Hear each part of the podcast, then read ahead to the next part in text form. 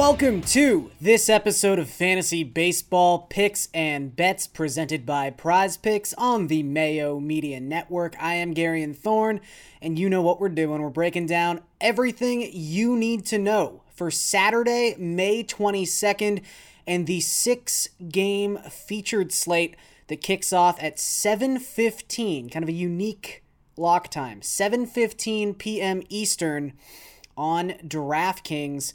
Uh, it's a fun one. Really interesting pitching. I think that's the only way I could kind of describe it. And we'll get into that in just one second. Before we do, want to remind you guys that if you head on over to prizepicks.com and use the promo code MMNMLB, you can have your first deposit matched up to $100. So I highly recommend going to do just that. We don't have all of the prize picks posted as of this recording. So I'm just gonna wake up tomorrow, tomorrow being Saturday, this being Friday, and I'll let you know who I like Saturday morning. Look for that on my Twitter account at Garion Thorne, G A R I O N T H O R N E, or at Mayo Media Network. You guys know the drill by this point. All right, let's get into that aforementioned six game slate. So, already got like a weird start time also have a really weird player pool, specifically when it comes to pitcher.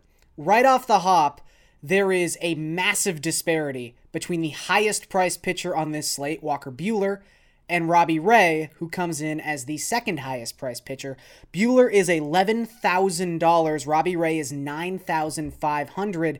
And for Robbie Ray to even be that expensive, clearly it's a mechanism of this slate. The fact that we don't have a clearly defined second best pitcher available behind Walker Buehler, but this is the first time this season Robbie Ray has been over $8,000, let alone 9,500. He is pitching much better his past 5 starts. The walks have been way down, the strikeouts have been way up. However, with Robbie Ray living in the strike zone, with that zone rate coming up, he's given up a lot of hard contact as well. He's given up a lot of home runs in his last five starts. That is the give and the take with Robbie Ray. So while the Rays are an interesting matchup for Ray because they've struggled to make contact against left handed pitchers so far this season, they actually came into Friday leading baseball with a 31.5% strikeout rate against left handed pitching. I think Ray could strike out eight or nine guys in this game. It's just a matter of how many home runs does he give up. And, you know, he's been kind of hovering around like 20 to 25 DraftKings points in a lot of these successful starts. I don't know if he's going to be quite worth it at $9,500, especially considering some of the mid tier options we have on this slate. I should also point out that if you're going to have the money to spend up on Ray, I, I know it's more to spend up on Buehler $1,500 more.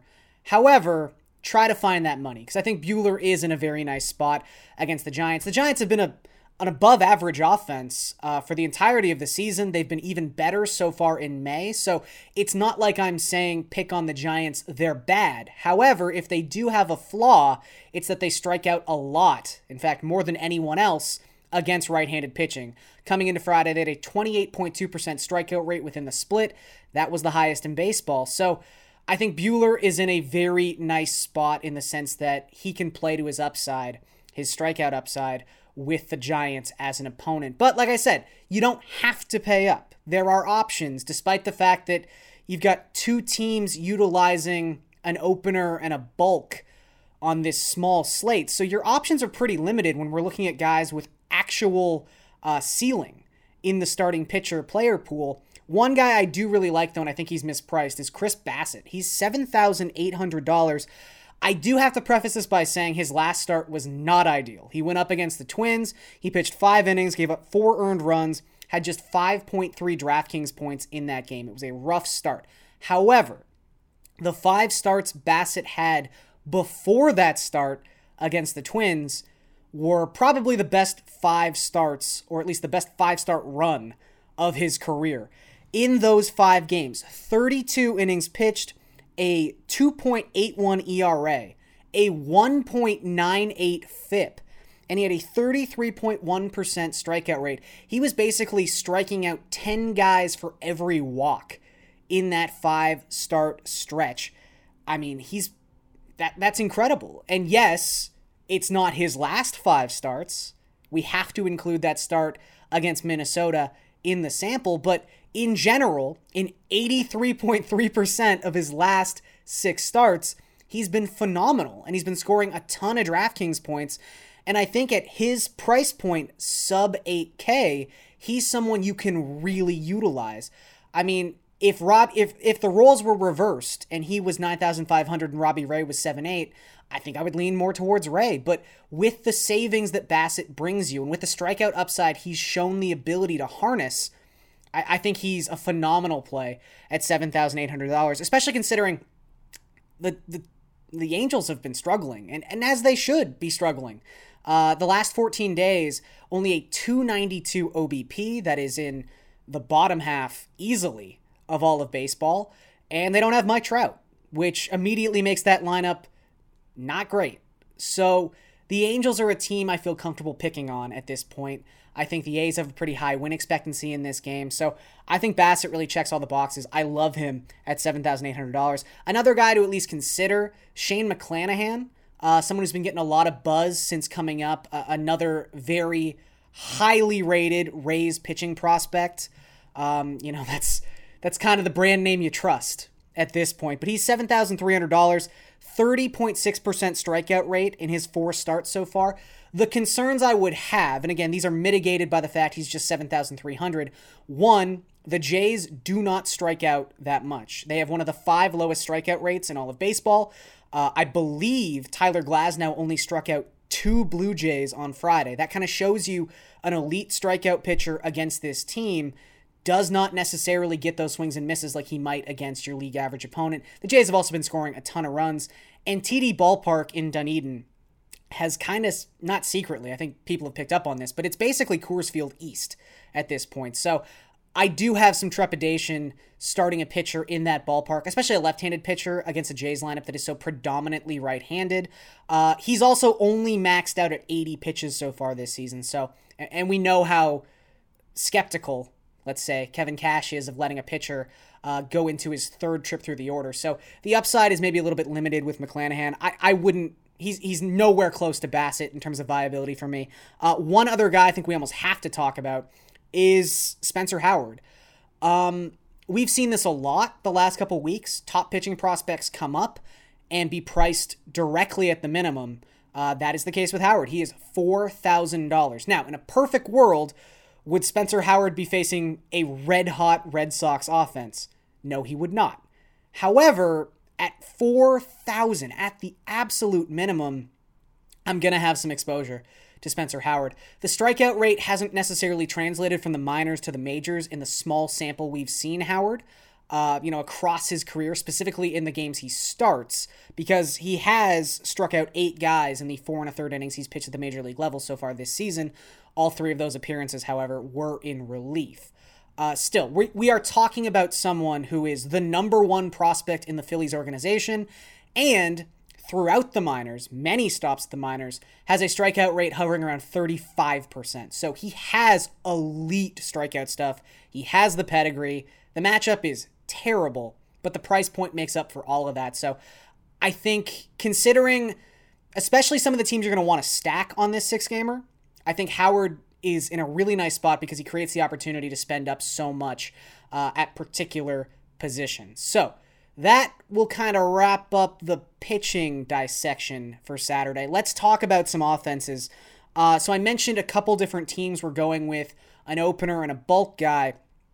It's a little unclear what we're gonna get um, with with the Dodgers, considering that the Giants are going to use some sort of combination of it, it, looks like Scott Kazmir and Nick Tropeano, two names most people will recognize, uh, but might not know we're still, you know, active baseball players. Uh, we haven't seen Tropeano.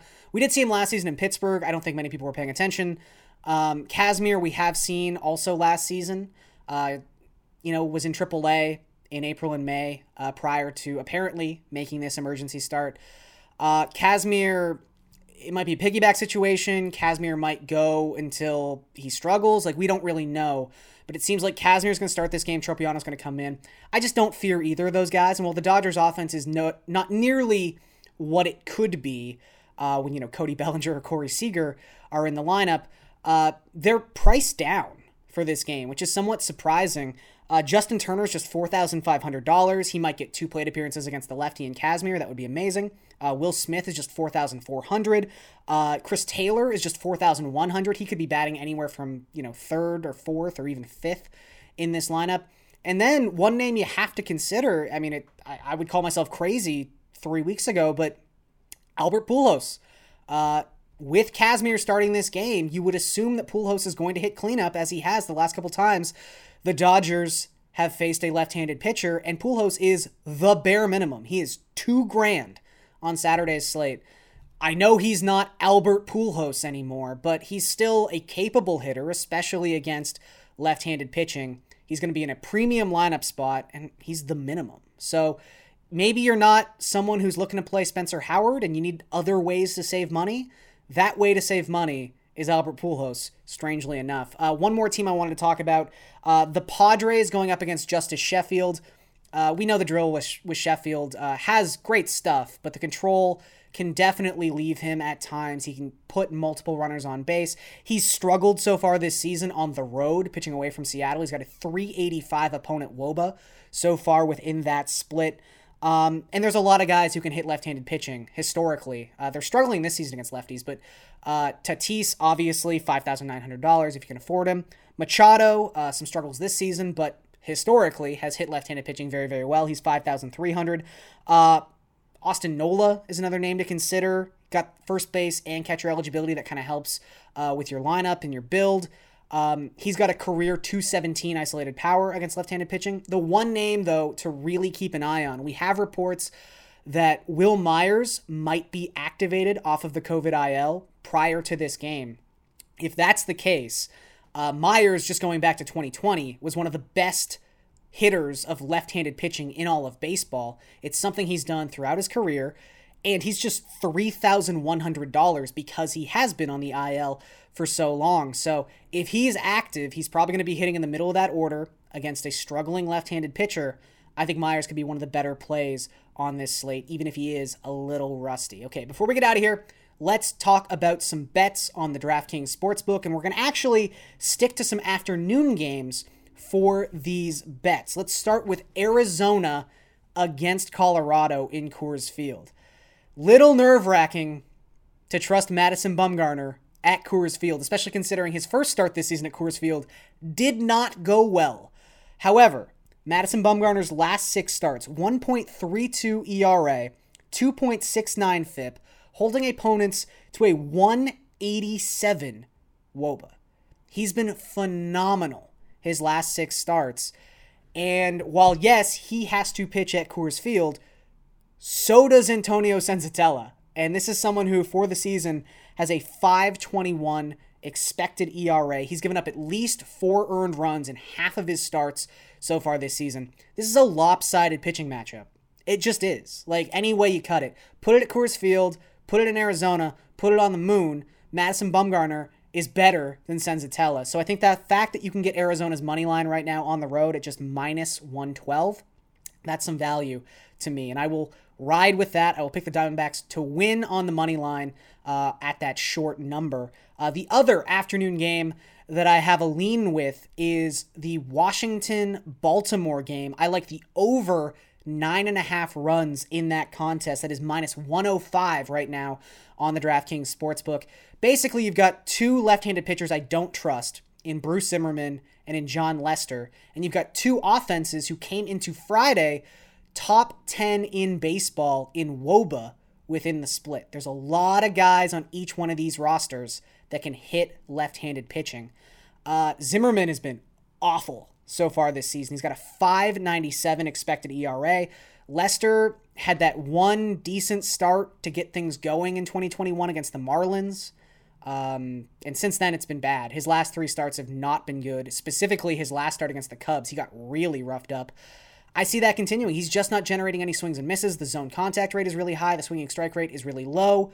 even the Orioles, uh, who have, like I said, been so much better this season against left handed pitching than against right handed pitching, I think they can take advantage. And then, past the two starters, Baltimore's bullpen has been regressing like crazy so far in May.